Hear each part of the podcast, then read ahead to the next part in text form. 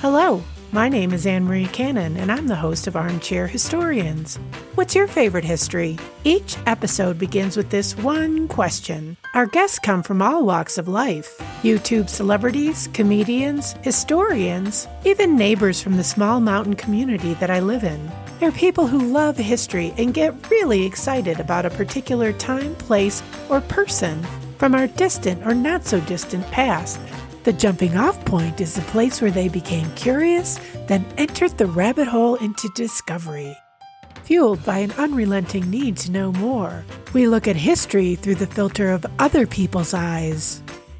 Armchair Historians is a Belgian Rabbit production. Stay up to date with us through Twitter, Facebook, and Instagram. Wherever you listen to your podcast, that is where you'll find us. Armchair Historians is an independent, commercial-free podcast. If you'd like to support the show and keep it ad-free, you can buy us a cup of coffee through Ko-fi, or you can become a patron through Patreon. Links to both in the episode notes. Hello, fellow Armchair Historians. I'd like to start the show by thanking our Patreon and Ko-fi supporters, including David C., Paul T., Beverly N., Tremors eight, Andrew B., Allison, Lauren, and Ruth. Thank you so much. Your support means the world to us. And if you can't support us through Ko-fi or Patreon, there are other things that you can do to really help the show. One of them is to follow us on social media and join the conversation.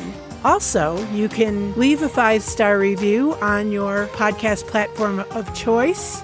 And finally, share the podcast with family and friends. In this episode, the third in our Mudlark series, I talked to Jason Sandy, member of the Society of Thames Mudlarks, trustee of the Thames Museum Trust and co-author of the book Thames Mudlarking, Searching for London's Lost Treasures. Jason shares his River Thames journey and talks about the river's history and the fellowship he has found within the Mudlark community. Originally from the United States, Jason is an architect and developer who moved to London in two thousand seven. He discovered mudlarking in two thousand twelve and has contributed to many articles and books on mudlarking, as well as lecturing, appearing on national television, and having an active presence on social media. Jason Sandy, welcome to Armchair Historians. Thank you. So excited because I am obsessed with mudlarking and the history behind it. So let's just get right off into the races and talk about what is your favorite history? So you can tell from my accent that I'm not originally from Britain. Uh, I was born in the United States, born and raised in North Carolina. And I kind of grew up hearing about the Elizabethan explorers. Uh, Sir Walter Raleigh, uh, Raleigh, North Carolina is obviously named after him. So I always grew up hearing about this interesting British side of history. So when I moved to London fifteen years ago, I just became completely absorbed in the history. And unlike America, there, there's just history all around you, thousands and thousands of years of history. Growing up in America, one of the things that I first started collecting was actually Native American Indian arrowheads. Mm-hmm. And I absolutely loved finding those in plowed fields. So when they would plow the field, we'd go out there uh, the next day just looking for anything that was kind of pulled up by the plows. And I was always really excited to find that. So to find something in the Thames, which is thousands and thousands and thousands of years old, is is absolutely mind-boggling. So just that tangible history, that's what I love about mudlarking, and that's my angle on history. So you started from a young age treasure hunting. Yes. Yeah. I grew up in the countryside, and so there wasn't much else to do. So I spent a lot of time outdoors, and uh, my parents didn't have a T V while I was growing up. So I spent a lot of times in the fields and out in the forest and uh, in the lakes surrounding my house. So when you moved to London, did you know about mudlarking, or was this something that you just learned about and then started doing? So actually, I live along the river, so I'm only two minutes away. And when my kids were much younger, we used to go down there at low tide just because there are a lot of crabs, little eels that kind of swim around, minnows, shrimp. Uh, all of this wildlife, ducks, we have a lot of herons that fly along the river as well. So we were just captivated by the, the natural element of the river. And I had no idea that you could actually find historical artifacts. So my first uh, first kind of encounter with mudlarking was I was watching the National Geographic Channel, and there was a guy from Chicago that came to London and met some mudlarks and went treasure hunting along the River Thames. And after one hour, I was absolutely mind blown at what they were finding along the river at low tide. So that was my first uh, kind of introduction to mudlarking. And literally the next weekend, I was down on the Thames searching for myself. So when I found that first pipe bowl, I was just really beside myself, knowing that that was three hundred years old. Yeah. That's the oldest thing I'd ever I'd ever found before. That was how long ago? Uh, so I started mudlarking ten years ago, okay. April twenty twelve. All right. So then you were hooked. Yeah, they actually call my wife a Thames widow because I'm never at home. I'm always down along the river uh, night and day, even though it's just a hobby. Uh, I have a full-time job, but uh, it's an all-consuming hobby. Once the bug is bitten, you're you're hooked instantly, as I think you found out yourself. Oh, yeah, definitely. Definitely. I love it. I like I said, I was in London for ten days and I spent five of them mudlarking. So next time I just want to go to go mudlarking because I, I don't want to go to all those other places and be distracted from it is. I have it's it's a bug. It's it's infectious. Mm. And I mean, if you're into it, there's certain people that I think take to it. Right. Oh, yeah, absolutely. Mm-hmm. Then from there. One of the things I, I've noticed about the mudlark community in London is that people are really friendly, and it's not like they're um, competing with each other. It seems like they like to help each other. Some, you know, and different people focus on different artifacts that they're really interested in. So what is your favorite kind of period and artifact to find? So as a high school student in Virginia, my parents forced me to take Latin, which I was like, this is a dead language. I'm not interested in taking Latin. Dad, why do I need to take Latin? Uh, but he had gotten his P H D in classical studies and was all about ancient Greece and ancient Rome. So he wanted to instill that into his two sons. So both my brother and I were forced to take Latin kind of against our will. But that kind of just got me interested about Roman history. And my brother and I did eventually go to Rome on holiday, uh, on vacation. And it was absolutely fabulous. Just it's a, a living museum. You just walk through the streets and everything is just so old and ancient. Uh, so coming to London, I was always interested in how London began, and it was actually founded by the Romans in A D forty-three. So ten years after Christ died is when London was started by the Romans. So that tangible connection with that, mm-hmm. that time period, ancient Rome. So to find something uh, that's from that time period and to hold it in your hand, knowing that the last person to touch that lived two thousand years ago, that is just mind-blowing. So you love the so that yeah. yeah the Roman history. Yeah, absolutely. That's uh, uh, I go to a specific patch of the foreshore which always has Roman artifacts, and I tend to find something Roman there every time. So wow. So what's your favorite find? Well, as you can guess, it's a Roman find. It's actually a, a hairpin. So women, a lot of times, even in Japan, wear their hair up in buns and put a pin, a long pin through it to secure the bun in place. And back in the Flavian period, around sixty A D, it was very fashionable to wear your hair in high false curls, and then you would have a large braided, almost like bun, uh, at the back, and we'd secure that with multiple pins. And the pin that I found has a beautiful figurine carved into it. It's made of bone, oh. and it shows a woman. And maybe we can put this on your website so that listeners that, can yeah. actually see that. Yeah. But that's one of my favorite artifacts. And it was actually, uh, I donated it to the Museum of London, and it's now on permanent display within the museum.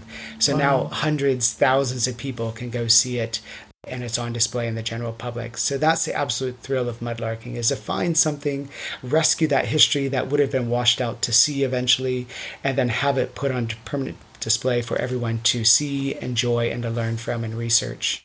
How long ago did you find that? So as it happens, my dad seems to be my lucky charm, and uh, he was visiting London, and this was before everyone needed a permit to search even by eye. Uh, so he and I were just walking uh, along the, the foreshore at low tide, and it was actually a really bad low tide. I think this was back in twenty fourteen, and we literally just stumbled upon it and peered down, and it was staring straight up at me uh, from the riverbed, and it was just a, a holy grail moment. Wow. Just it was it wasn't even like in the mud. No, it was just washed out, literally staring at me. That's amazing. You're a member of the Society of Thames Mudlarks. And so when did when did that happen? When were you um, did you did they approach you or did you approach them? So in order to get into the society, you have to put your name on a waiting list. Mm-hmm. Uh, so it's limited to fifty people. That's regulated by the Port of London Authority. Uh, so it's pretty much somebody either has to give up their uh, place or somebody has to unfortunately die in order mm-hmm. for new members to get in. Oh, I didn't know that. Yeah. So actually over the last uh, two to three years, because of COVID, no one's uh, been able to join the society because of the cap. Uh, fortunately, in September this year, we're allowing eight new members into the mm-hmm. society, uh, which is very good. Um, and so, fortunately, I was let in after six years on the waiting list. I was let in back in twenty eighteen.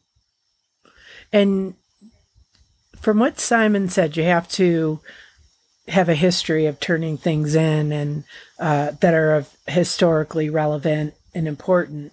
Um, so is that something that you had started doing from the very beginning, or did you do that once you got on the list?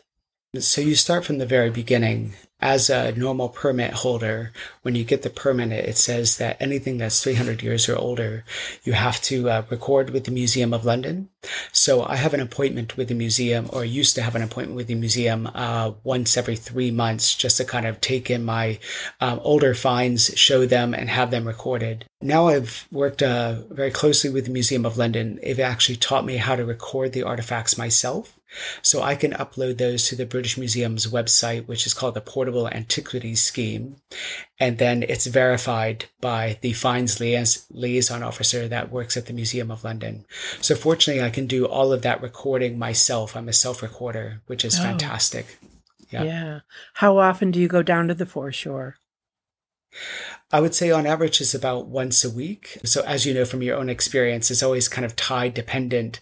The low tides are typically, the really good low tides are every two weeks. So you kind of, uh, I map out my whole year and kind of put all the key dates in my calendar so I know exactly what I need to plan around to make sure I don't end up meeting friends instead of going down onto the foreshore when it's super low. So I tend to go uh about twice on the super low tides, and then I wait every two weeks and then go twice again. But on average, it's about once a week. Mm, I always was curious about that. If you lived there, like how often do you go down there? Yeah, it kind of depends on your work schedule and how close you live to the river. Fortunately, I'm very close. Uh, so some days I can do two tides, so both the morning and the evening tides. And then the more productive areas are more towards central London. So then I have to travel into central London. But yeah, it kind of depends on how much how much spare time you have. And with two small children, I just didn't have yeah. a lot of spare time. But yeah, I, I go when I can. Yeah. You've been doing this for a while and you co-authored a book. Why don't you tell us about the book? Yeah, so we, as you mentioned earlier, we have a great community of Mudlarks here in London, and we end up spending a lot of time together because we share that common interest of history. Uh, a lot of times I don't even know what other people do. We just chat about what we found that day and what this other person had found and have a proper catch up. So normally we go mudlarking for about four hours and then go to the cafe or to get lunch afterwards or go for breakfast if it's a early, uh, super early morning tide. So within the book, what I wanted to do is capture the the best artifacts that have been found by the whole community of mudlarks. So there's over fifty mudlarks represented within the books, and I kind of show their absolute best finds. And we've organized those so they're kind of chronological and tell the whole story of London just from the artifacts that have been found in the river. So some of the oldest things that we find are uh, fossils, which are up to two hundred million years old, and then flint tools, which are from Mesolithic, Bronze Age, Iron Age. They kind of meant, made those throughout a long period of time. But those two are the, are the oldest artifacts that we find in the Thames. Then we go into the Roman period, medieval period, uh, Vikings. London uh, had several Viking attacks during about the ninth century, uh, tenth century. And then we move on to the Tudor times, on to the Stuart Uh, kings and queens and what people wore and lost during that time period, Georgian, Victorian, and then up into the modern day period. But what we're trying to do is tell them that the story is not about the kings and queens, but about everyday people so that we can relate to them. And a lot of the stuff that we find down there is not like precious silver or gold objects. It's more the everyday items, the utilitarian items. And that just really resonates with us now because we can relate to that and see how styles have changed over the years and see how people uh, adorn themselves with uh, jewelry, with cufflinks, with shoe buckles. So all of these small things just open a window to the past and really kind of reveal the history through these found objects. One of the things in your book, and I, this is a stupid question, but I was going through it today, and there's some green cufflinks that you found, paste cufflinks. Were they together? Yes. Yeah. Because it, it looked, you took a picture. Is that exactly how you found them? Yes. Yeah. So back then, uh, cufflinks were double-sided. So you had a, a link on both sides, whereas today, normally you just have one side that's decorated and the other is just like that pivot rod that kind of oh, secures it to yeah. the back of the link. Uh-huh. So they were actually connected together with a small loop fastener. Uh, so a lot of times the reason why they fell off and were lost in the Thames is because one side pops off and the other side falls into the river. So you normally don't find them together. But this is one of the rare ones that I found that was actually still linked together. Oh, that's cool. That's cool. Yeah. Uh, how old were they? So those are about the Georgian period. So eighteenth century. Wow. Pretty color of and, green, uh, too. Yeah, it is. So a lot of times they were actually using colored glass to imitate more precious gemstones. So it would have been worn by everyday people. So not kings or queens, but um, people like you and you and I. And what they would do is they would actually put a silver foil behind the glass, and they would kind of chamfer the glass, cut the glass to really make it uh, look like a precious gemstone.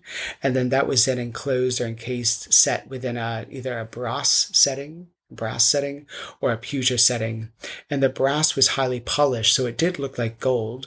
And when you'd have a very striking green stone in there, it looked like an emerald. So you could do a pretty good fake job uh, by cutting glass and then setting it in a very bright colored uh, brass setting. Wow. So what's the name of the book? Uh, it's called Thames Mudlarking, Searching for London's Lost Treasures, and it's available at all good bookshops, both online and in stores. And it costs less than ten dollars, I think, in the States, uh, depending on where you shop. It's a lovely book. It's a great book. I'm holding it up right now. You can't see me, listeners, but it's beautiful. I love the paper. I love the photos. I love the way that it's organized. Yeah. Great, and so you. Your co-author is...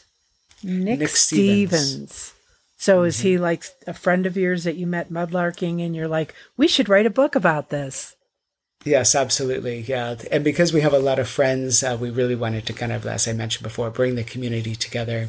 And he's found some uh, absolutely stunning artifacts. And one of the big ones, which I think you might have seen, it's a little bit shocking, but he found the complete skeleton yeah. of a twelve-year-old girl from the mid eighteenth century. Uh, so that's one of Nick's best finds. What year did he find that? Uh, I think it was two thousand nine, but don't quote me on that. So he immediately called the police. He did, yes. And because the tide was actually coming in, the skull was submerged by the time he actually, the police actually arrived. And uh, he actually had to put a stake kind of beside the body, and then go back and retrieve it underwater. So he literally said it was like pulling a bowling ball out of the mud. He had to put his fingers in the eye sockets and just lift it up slowly. But he didn't um, want to move it because it, it was a potential crime scene, right? Or something. Exactly.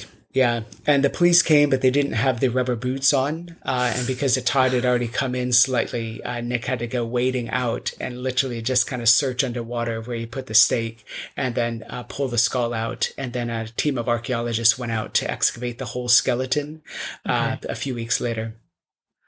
And they determined uh, it was a girl, twelve years-ish. Yes. So it was taken away by the Thames Discovery Program. They're the company or the, the program that excavated it, and they're trained archaeologists.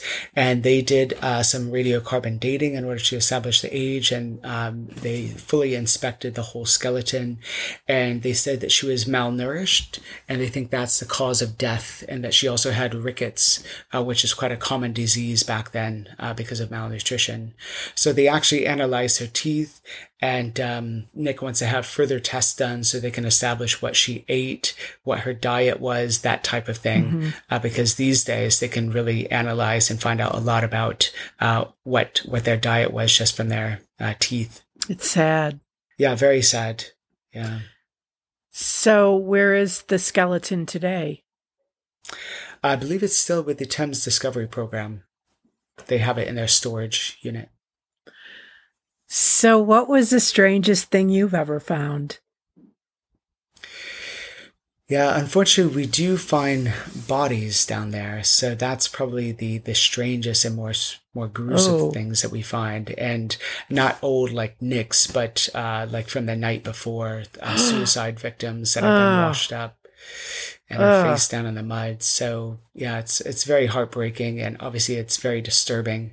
Normally I go down to go mudlarking to get away from the the kind of stress of the city, mm-hmm. and the last thing you want to do is is find someone down there uh, in that condition. Ugh, I never even thought about that. Ugh. So let's see, where can we find you? Uh, so I post all of my finds on Instagram. So it's uh, at Jason Mudlark, all one word. And I post several times a week and just kind of show you um, what I'm up to, my favorite finds that I found recently, and also upcoming events. Uh, so for instance, this coming September, we've been collaborating with the Totally Thames Festival, uh, the Thames Festival Trust, and we're putting on a whole series of mudlarking exhibitions throughout London, which is quite spectacular because we're actually every weekend going to a different historic venue, and different mudlarks will be displaying their collections there. So we have over seventy mudlarks involved. Wow. And normally our personal collections, because we're allowed to keep pretty much everything we find on the riverbed, a lot of mudlarks have very extensive large collections, which are unfortunately stored under our beds, on top of cupboards, uh, just collecting dust. So we get to dust it all off once a year and kind of take it on a road trip around London. So this year we're starting um, at Waterman's Hall, which is the home of the Thames watermen and lightermen, uh, which used to live and work along the river. And some of these people still drive the Uber boats or the um, the Thames clippers, which still go up and down the river. Uh, so we start there and exhibit some of our finds in that ancient hall. And then we take everything over to the National Maritime Museum, so over in Greenwich, which is very historic. And we're focusing specifically on Tudor and maritime London, because mm. there's so much Tudor history in that area. Uh, King Henry the Eighth, mm-hmm. uh, Elizabeth the First, uh, Queen Mary, they were all born in that palace that's uh, now been destroyed and built over, but some of the artifacts that we find there on the Greenwich foreshore are actually from that original palace, the Palace of Placentia. Uh, so it's such a, a beautiful area that's steeped in history. So to be able to display some of our Tudor artifacts and some of our maritime uh, artifacts is just absolutely a stunning setting for that. And then we move everything to Saint Paul's Cathedral, so in central London. Mm-hmm. So that was pretty much the heart of where the old city was destroyed back in the Great Fire of sixteen sixty-six. And then the Saint Paul's Cathedral was rebuilt in the seventeenth century by Sir Christopher Wren. Uh, so we're actually exhibiting and displaying some of our artifacts in the old medieval part that was untouched by the fire, which is down in the crypt area. So again, such a beautiful historic venue. Then the following week, the last week of September, we're exhibiting over in the Roman Amphitheater. And most people don't know this, but London used to have its own amphitheater back in Roman times, built in around the second century A D. And it was discovered back in the nineteen eighties when they were doing some excavation work uh, for the Guildhall Art Gallery. And uh, so they've excavated it, and you can actually walk into the arena where the gladiators used to battle. Wow. And uh, fight wild animals. So to be able to display some of our Roman artifacts in such a historic venue uh, and just bring the history to life. I mean, a lot of times you and I don't have access to these historic artifacts, mm-hmm. but the beauty of these exhibitions is that everything is on display and you're allowed to hold the artifacts and just feel the weight of history. That is cool. I recently interviewed Simon Bourne of Sci Finds. And he is actually in your book, and he talks about um, the Nathaniel Posner dog tag, which he talked yeah. about in my episode, which I thought was really cool. I started reading yeah. it. I was like, I know about that. Simon actually told me about that. So you do yeah. you do highlight the finds of other mar- mudlarks. That's the other thing I love about the book and the community, you know, that mm. they're willing to sh- showcase what they found. Yeah, absolutely. Uh, and I haven't really told too many people yet. Uh, I'll make an official announcement some other time, but I'm working on the next book. Oh, yeah. And it features it features over thirty portraits of different mudlarks that are currently active and tells their personal stories and shows some of their best finds. Oh, so I just got inter- the chills. I love it. I can't wait to get it and read it. So it introduces you to like Sci Finds, so Simon Bourne, Nick White, who you said you're also trying to interview. Uh, she's in the book. So it's just bringing these people's personal stories to life. And we can't go back in time and meet the people that dropped the artifacts in the Thames, but we can go meet the people that found those artifacts. And it's quite amazing because some of these finds, they've literally changed people's lives. And one of my favorite stories that the, that's at the front of the book, I shouldn't give too much away, is uh, Tobias Netto, who I think you might have heard, uh, found a Victoria Cross medal. And he found that uh, Victoria Cross medal in the Thames that literally uh, changed his life. That was a life-defining moment for him. And it meant so much to him that he's actually had it tattooed on his arm. Wow. Uh, the, the image of the Victoria Cross medal. So I just love those pieces of history. Like I said, you can't go back in time, but you can meet the people now and understand how those objects are still uh, on a journey. We're just the custodians of these mm. objects that we find. So we're going to give that on to the next generation. I'm going to give my collection to my children, and my son is an active mudlark. And so we just kind of give this on to the next generation. So it's generational. Yeah, finding the next generation that's interested. So when I came to London the last time, my daughter met us in London. She's thirty-seven. And um, I was like, we're going to go see history together and do all these things. And now she's into, she was into the nightlife. And I was like, I don't know what I was expecting. She's not into it, but I'm so thrilled that my great nephew, Finley, who helped me to interview Simon, is He's so into this. He loves metal detecting. He loves looking for arrowheads and all those things. So I think he is my next generation. You know, they got to be interested in it, right? So your kids are interested in it. Your son is. Yeah. Uh, so my daughter, uh, she's a little bit older now. She's fourteen. So she's less interested. Uh, she used to love going and hunting for garnets. I think you've probably heard about the, mm-hmm. the garnets that we find in the Thames. So she's had beautiful pieces of jewelry made with the garnets that she's found. Uh, she had a beautiful ring made and also a lovely pendant uh, that was actually made by a, a jewelry designer in Texas. Uh, he saw one of my posts on Instagram and uh, asked me to send him some garnets and then made me a lovely pendant uh, using wow. my daughter's garnets. That so my daughter cool. used to love going garnet hunting or searching for them. Uh, my son, he loves the history, especially around the the, the Tudor time. Uh, one of his favorite finds is a coin from King Henry the Eighth.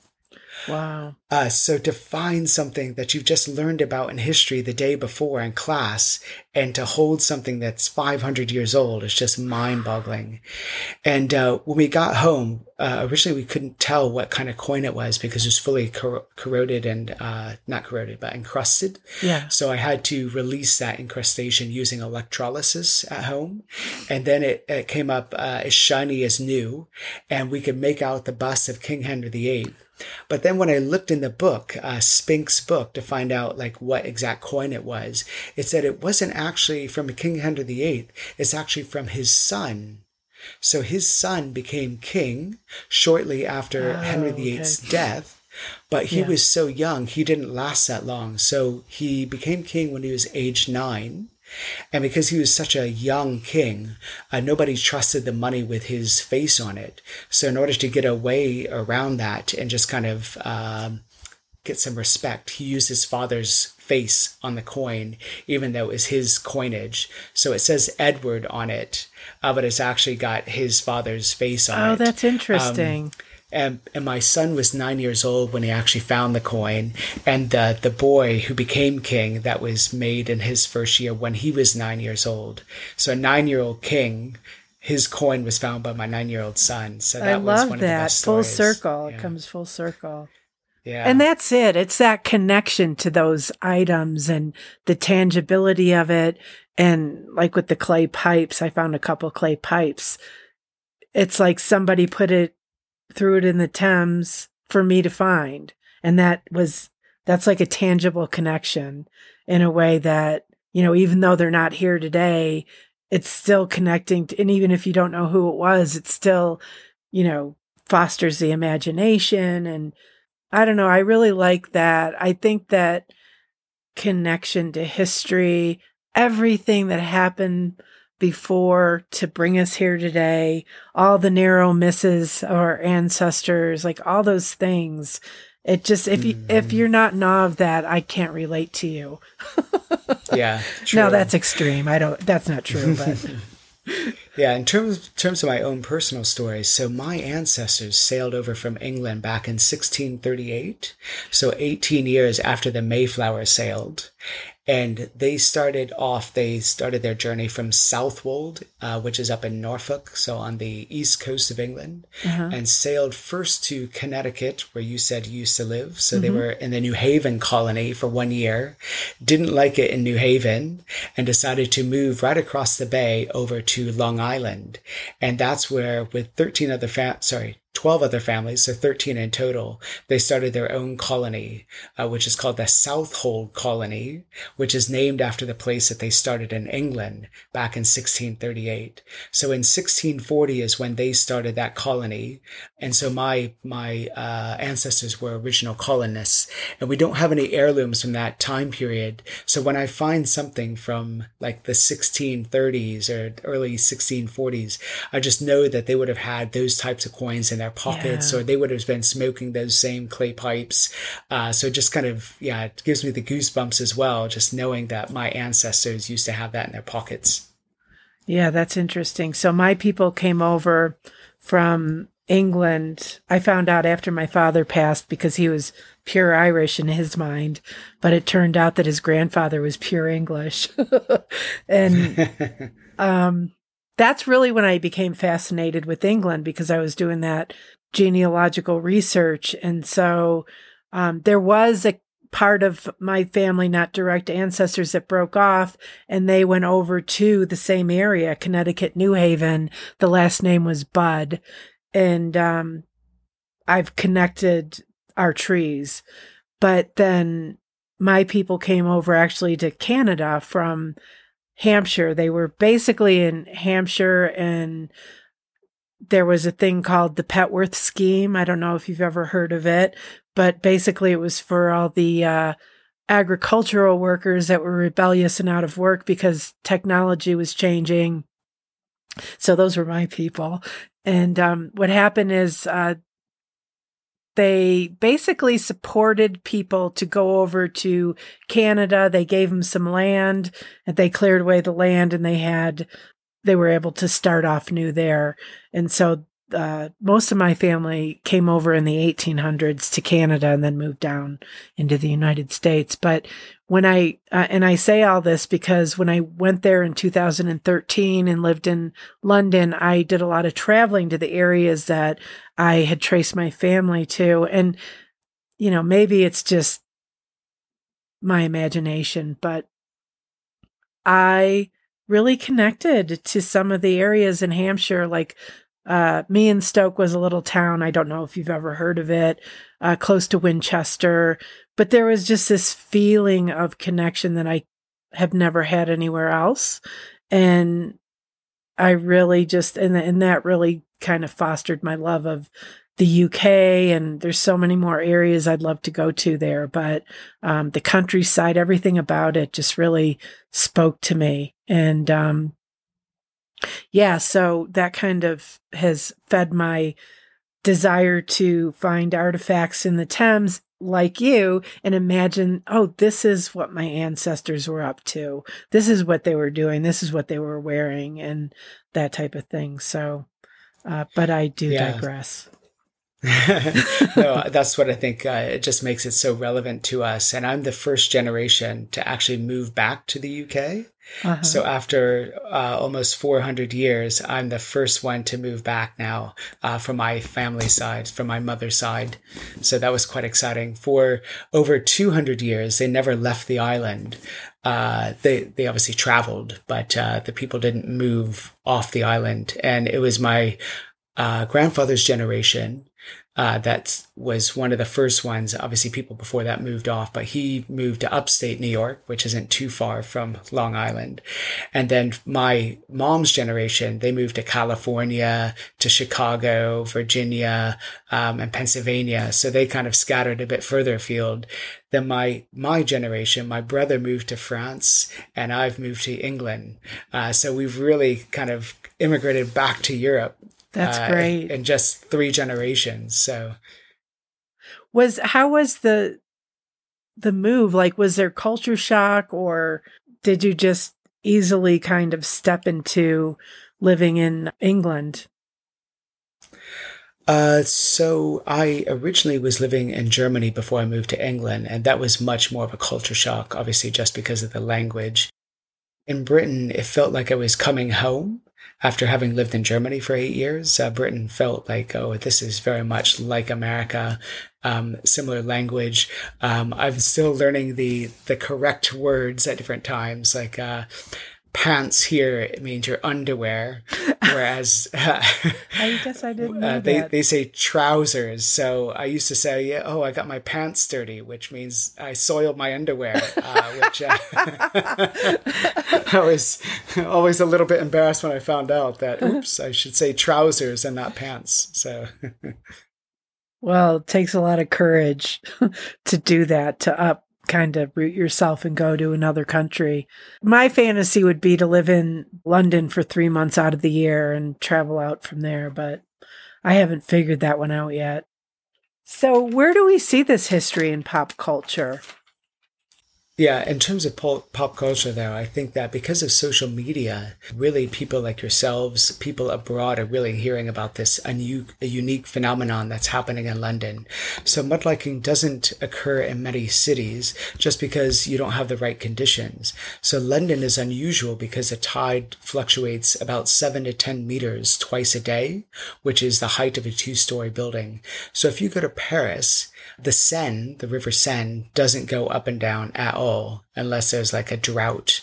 In Berlin, the River Spree doesn't go up and down at all. It's not a tidal river. So all of those treasures that have been lost along the river in both Paris and Berlin are not uh, able to be found.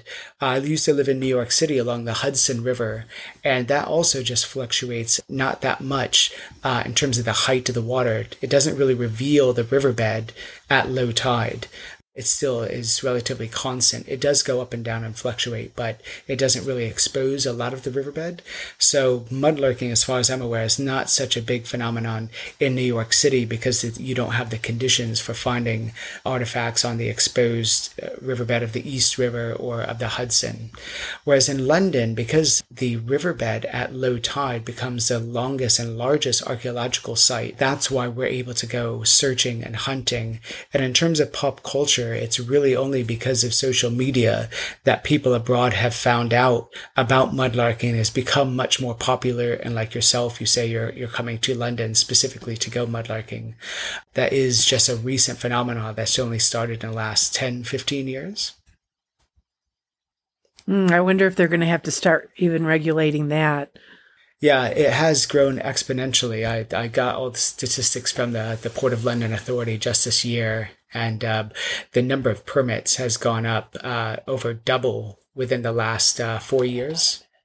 So I think just because of social media, a lot of people these days are known kind of internationally. The mudlarks are uh, similar to myself, and that's why there's kind of a, a general interest from around the world. And it's it's very rare, as I was mentioning earlier, that you can find historical artifacts and be able to keep them. It really is a British phenomenon.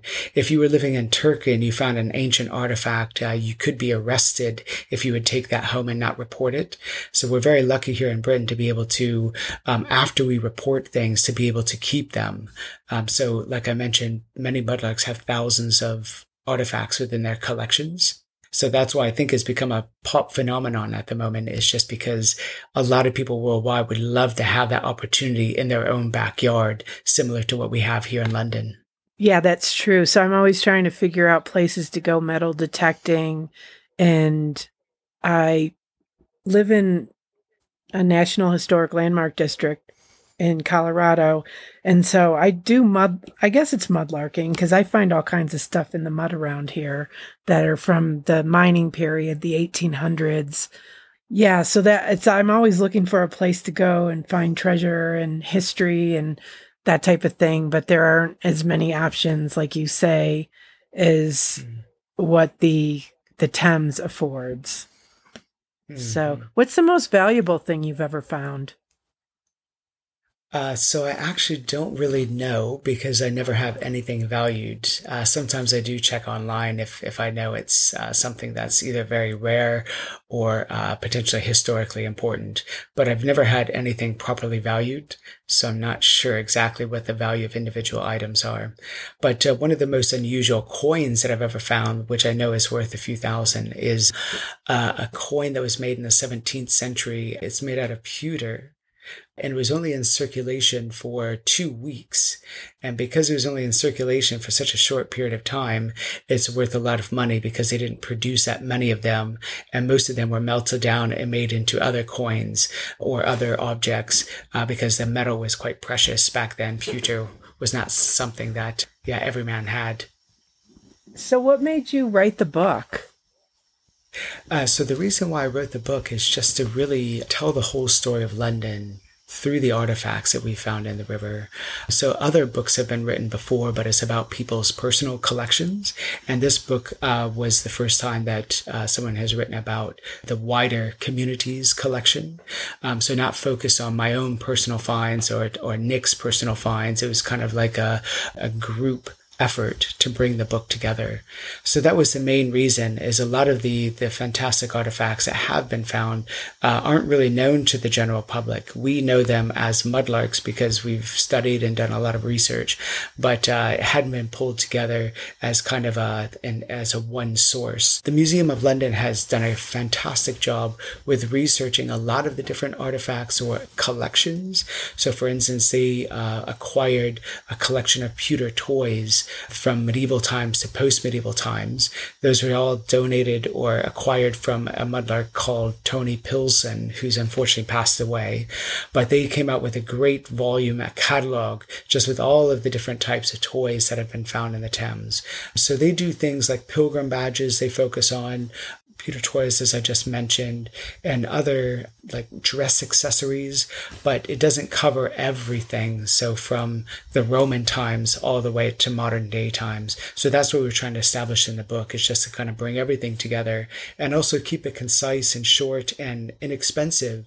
So everyone can buy it. It's it's not going to break your bank to buy this book. It's it's less than ten pounds. Is there anything that I didn't ask you that you wanted to share with my audience? Uh, yeah, the one thing that I would love to share is we're not only doing the exhibitions uh, every September, but our end game is to open our own museum. A lot of the artifacts that are on display in museums today, again, they kind of show the silver, the gold, the very precious things that people owned. And it wasn't just normal people. It was always like the wealthy aristocrats, uh, the royals, the monarchs, the, the, the richest people of society. But it's very Uh, uncommon to see just the ordinary objects like a button, a humble button, and how that can tell the story about one person who lived in London two hundred years ago. So what we want to do is bring all the ordinary objects in, like the bone toothbrushes that were used in Victorian times, or the Tudor combs that were used to comb out the knits. So everyday personal objects, not the kind of gold and silver rings. I'm sure we'll have some of those as well. But we just want to tell the story of ordinary people throughout the two thousand years of history along the River Thames. So the story of London, again, through the artifacts that we found. And the book was just the start of that. So the book is kind of a printed form of what we'd love to do in the museum itself. Is there like something in the works for the museum, or is it just like a vision right now? So uh, I'm an architect myself, and I've been working on the project for several years. We've uh, been to the Houses of Parliament. We've been to the mayor's office. Uh, we've been to many different people around London, meeting them, talking about the project. And we've also been meeting with exhibition designers, getting their proposals and ideas. And we've been also working with developers and trying to find a suitable location along the Thames. Uh, it should be along the river, and that's why it's taken a bit longer than we had hoped, uh, just because obviously that's prime real estate. So we've got a very good lead at the moment, and we're just waiting for the planning permission to be granted. And then hopefully we're able to, to make an announcement at some point. But uh, the other part of the museum, which is one of the uh, more unusual things, is we really want to make the museum experience kind of evolve around uh, school kids, anyone that's interested actually going on a guided tour of the foreshore themselves. So normally when you go to a museum, everything's behind a glass counter, a glass box, or a glass wall. We want to remove the glass and allow people to find things for themselves. And as you know from your own experience going down on the river, you always find something interesting. Like my son, when he first started going, and I see many kids do this, they found a cow's tooth, and they're huge. But just that in itself, it, it has no kind of uh, worth as such, but it just kind of piques your interest and gets you interested about London's history and, and where did that tooth come from, and who had that cow for dinner, or was that used to make a leather shoe or uh, another byproduct? So all of these small things, whether it's a rock, a stone, a clay pipe, a clay pipe bowl, or a pipe stem, or a broken bit of pottery, all of that just uh, unlocks a new story about London's past. And that's what we want to bring to the museum, is allow you to discover history for yourself, not just have it kind of fed to you you through the displays within the museum. Yeah, I think that makes a huge difference. When I was in York, we went to the uh, Yorkshire Museum. Yeah. And they had areas where you could actually touch some of the artifacts, the old coins and that type of thing. Um, and then the Viking, the Viking Museum Center they have there, which is funky. Mm. Yeah. And the museum part, like you could touch different things, and it just, it, it makes a huge difference. You're right. So how is that going to be funded, just out of curiosity? So we're looking for grants from the Heritage Lottery Fund. And there's a lot of different other sources that we've been looking into, and we've been speaking with uh, various charities. We're ourselves a registered charity now in the U K. So we are actively looking for sponsors. Uh, but again, the, these projects, they don't happen overnight unless you have a, a huge grant from a private individual Um, it takes many years. And obviously with COVID, just having passed through the pandemic, a lot of the funding has dried up just because a lot of uh, sources are propping up current museums because they haven't had an income over the past two years. So a lot of that's just been kind of diverted over to not new projects, but to existing projects just to make sure that they don't, um, yeah, go under. That's interesting. So what's the name of your organization? It's called Thames Museum. That's the name of the museum. And you can find us at thames museum dot org. So if you go online, it's w w w dot thames museum, that's one word, dot org.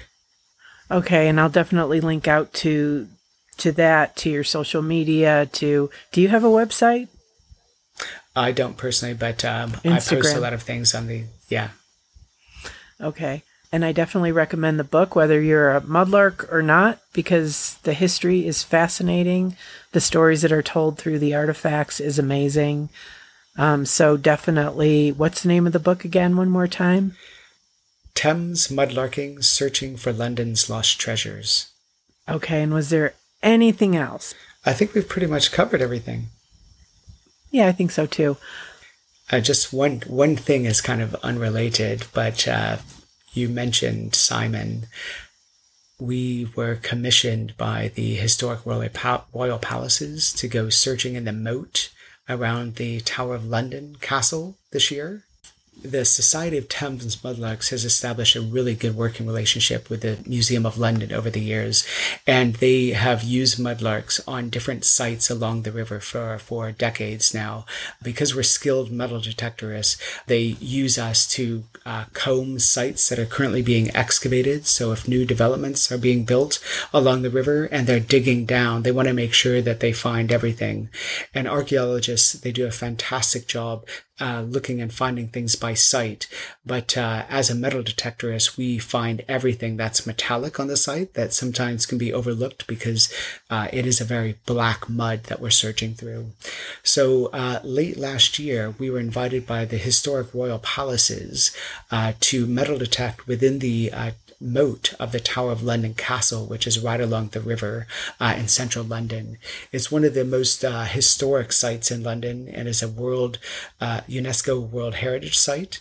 So it's absolutely, uh, I, w- I was just blown away by the opportunity to go down and look for lost artifacts in the moat.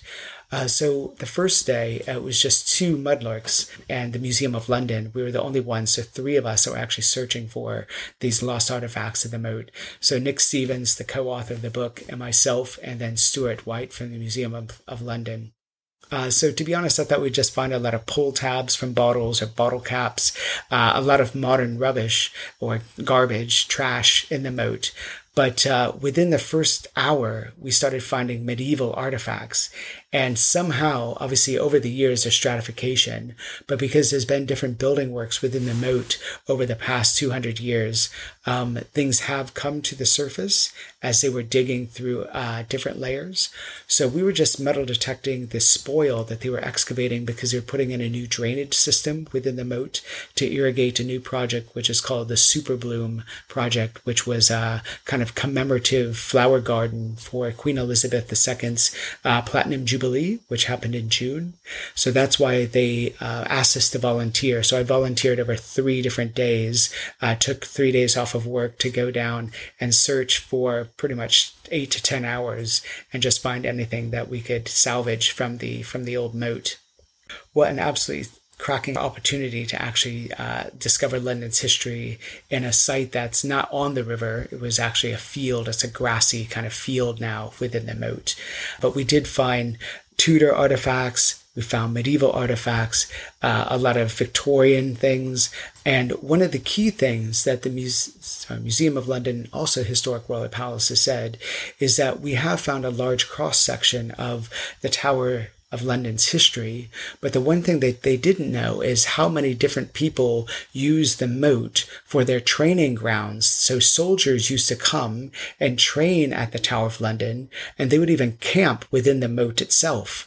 And they have no record of all of the different people and different soldiers and different regiments that have been in the moat. But as we were finding their buttons, the buttons that they left behind have their insignia and their names. So, for instance, uh, Lovat Scouts, they were uh, in the moat, and previously it was unknown that they were in the moat uh, practicing or training. So we found a lot of bullets and ammunition, along with their badges, their cap badges, their buttons off their uh, uniforms. And so that was quite fascinating, just to find long lost history. And it now serves as a good record of who actually was using the moat from pretty much Victorian times up until present day, after the moat was infilled back in, I think it was around eighteen thirty-five when the water was drained. That was going to be my next question. When did they take the water out of it? That's cool. That sounds really exciting. Anything else? I think we literally have covered everything now. Yeah, I think so. Jason, Sandy, thank you so much for being here. I really enjoyed talking to you. Thanks so much for having me. There you have it, Jason Sandy. The name of the book is Thames Mudlarking, Searching for London's Lost Treasures. To find out more about the book and about Jason, do check out our episode notes. Thanks for joining us. Have a great day.